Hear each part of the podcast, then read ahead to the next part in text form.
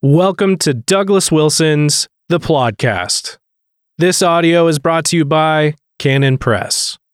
For those of you who do not know, Douglas Wilson has a talk show called Man Rampant, and Man Rampant has a brand new home on the Canon app. He interviews guests for about an hour about all things relating to masculinity and the Christian life. This week, we've dropped several episodes of Season 2, one with Peter Hitchens, one with Oz Guinness, and one with E. Michael Jones. Tune in to hear Pastor Douglas Wilson interview fascinating folks about fascinating topics, all pertaining to masculinity.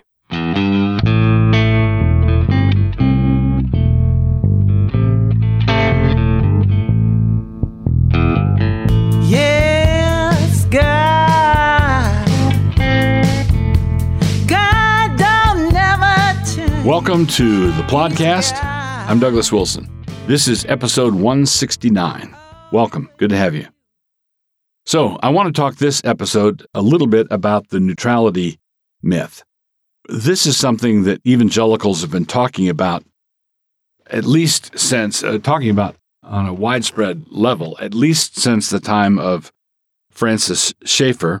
But I think the neutrality myth has gotten so ingrained in our institutions and our customs, that it's going to take, we're going to need to spend a lot of time in the detox center before we have actually dealt with the neutrality myth. So what do I mean by this? Well, the neutrality myth is the myth that undergirds the great experiment of secularism. Secularism is the idea that men can govern themselves and can organize themselves in human societies without a transcendental grounding. We don't need a transcendental arch over us. We can just figure out what seems good to us. We can use common sense. We can hold hands together, agree on certain shared values, and take it from there. And then you can go home and in the privacy of your own home or behind your eyelids or in between your ears, you may think your religious thoughts. You may believe in Jesus there, or you could go home and be a Muslim at home, or you could go home and be a Hindu at home. So our public shared commitments are like a bowl of flavorless oatmeal, and we all have the oatmeal. Whether you're a Muslim or a Hindu or an agnostic or an atheist, everybody shares the oatmeal. And then you go home and you add condiments to flavor to your taste. The condiments are kept in your fridge. They're kept in your home. So you can take the oatmeal home and put brown sugar on it, or you can take the oatmeal home and put fruit on it. You can take the oatmeal home and put walnuts on it, you know, whatever you want. But the oatmeal is neutral. The oatmeal is something that we all share together, and the oatmeal doesn't require a transcendental grounding. The problem with this, Richard John Neuhaus wrote a book called The Naked Public Square. One of the things that we're seeing, and I don't think he did not live to see it, but if you insist on a naked public square, it's just going to be a matter of time before you have naked people in the public square. And that's precisely where we have gone. The naked public square has resulted in pride parades. The naked public square has resulted in a devolution down into the worst excesses of the sexual revolution. And this is, so the neutrality myth can be exposed if you simply ask a couple of questions. These are questions that kids know how to ask on every playground. They're the two great philosophical questions. Why and who says? Why and who says? Well, the neutrality, we have to come together and respect all worldviews equally. Why? Who says we have to do that? Why do we have to do that? Why is that treated as self-evident? Well, you want all religious beliefs to be treated equally, don't you? No, absolutely not. It was religious beliefs that caused people to fly airplanes into skyscrapers. Those were religious beliefs. And the people who did it were entirely dedicated to their religious beliefs. Our word thug comes from a religious group in India They were the thuggies. They were highwaymen, bandits, whose religion consisted of robbing people, right? So religious practices have been used to sanctify the worst excesses that human beings have been able to think up. It was religion that took beating hearts out of sacrificial victims on Aztec pyramids. You can't say all religions are equal. Oh, no. We meant all religions are equal if they allow themselves to be neutered and brought into a secular framework. But those aren't religions. Those aren't religions out in their native habitat. Those are domesticated religions, and they've been domesticated and house-trained to live in the secular house.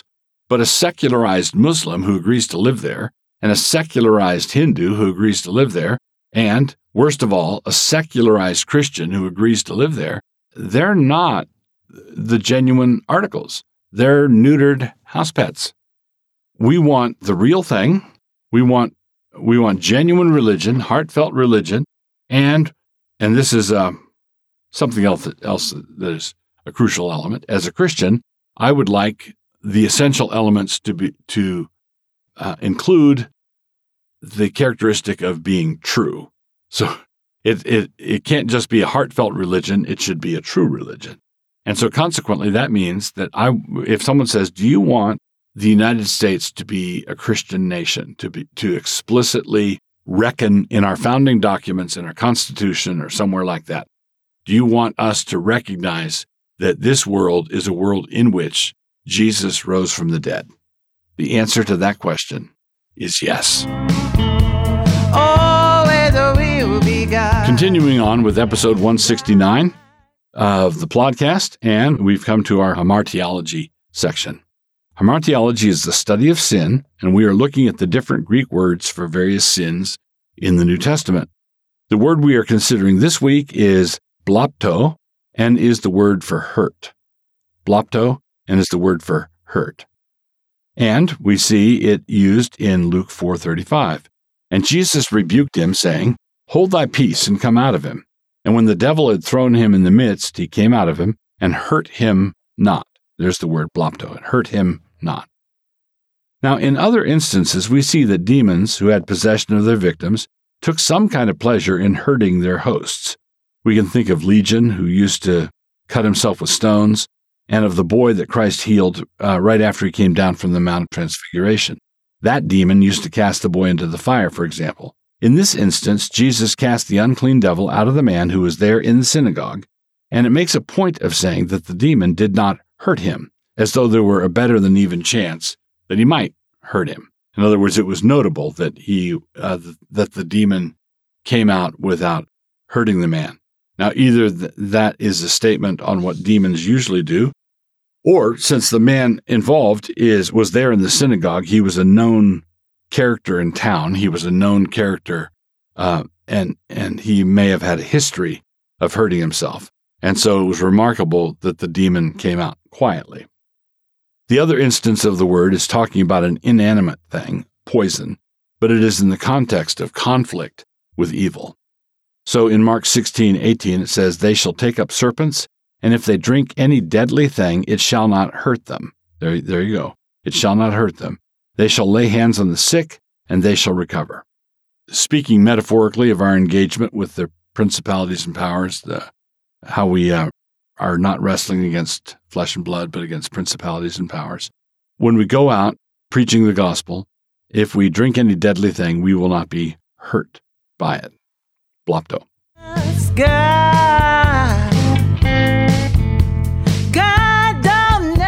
So, with the podcast 169, we come now to our book review. The book I'm reviewing here is a short little book by Malcolm Muggeridge, called "The End of Christendom." The End of Christendom. Now, what Muggeridge is addressing are sort of the ossified or fossilized shell of Christian of the living faith of previous generations, but which no longer has that living faith. And he says, of course, that sort of thing is just another human institution, and it must come crashing down. So Muggeridge is not talking about the end of Christian faith or the end of true Christian experience or the end of Christ. He is talking about the end of Christendom. Our Western culture has a lot of Christian vestiges, and they are eroding. They're falling apart as we speak. Well, Muggeridge, a lot of them were falling apart during Muggeridge's day, and the decay is advanced now. This is a delightful little book. It's a couple of lectures he gave in commemoration of Blaise Pascal, a great Christian thinker, and Muggeridge was a journalist and an editor for much of his life in the early part of the 20th century.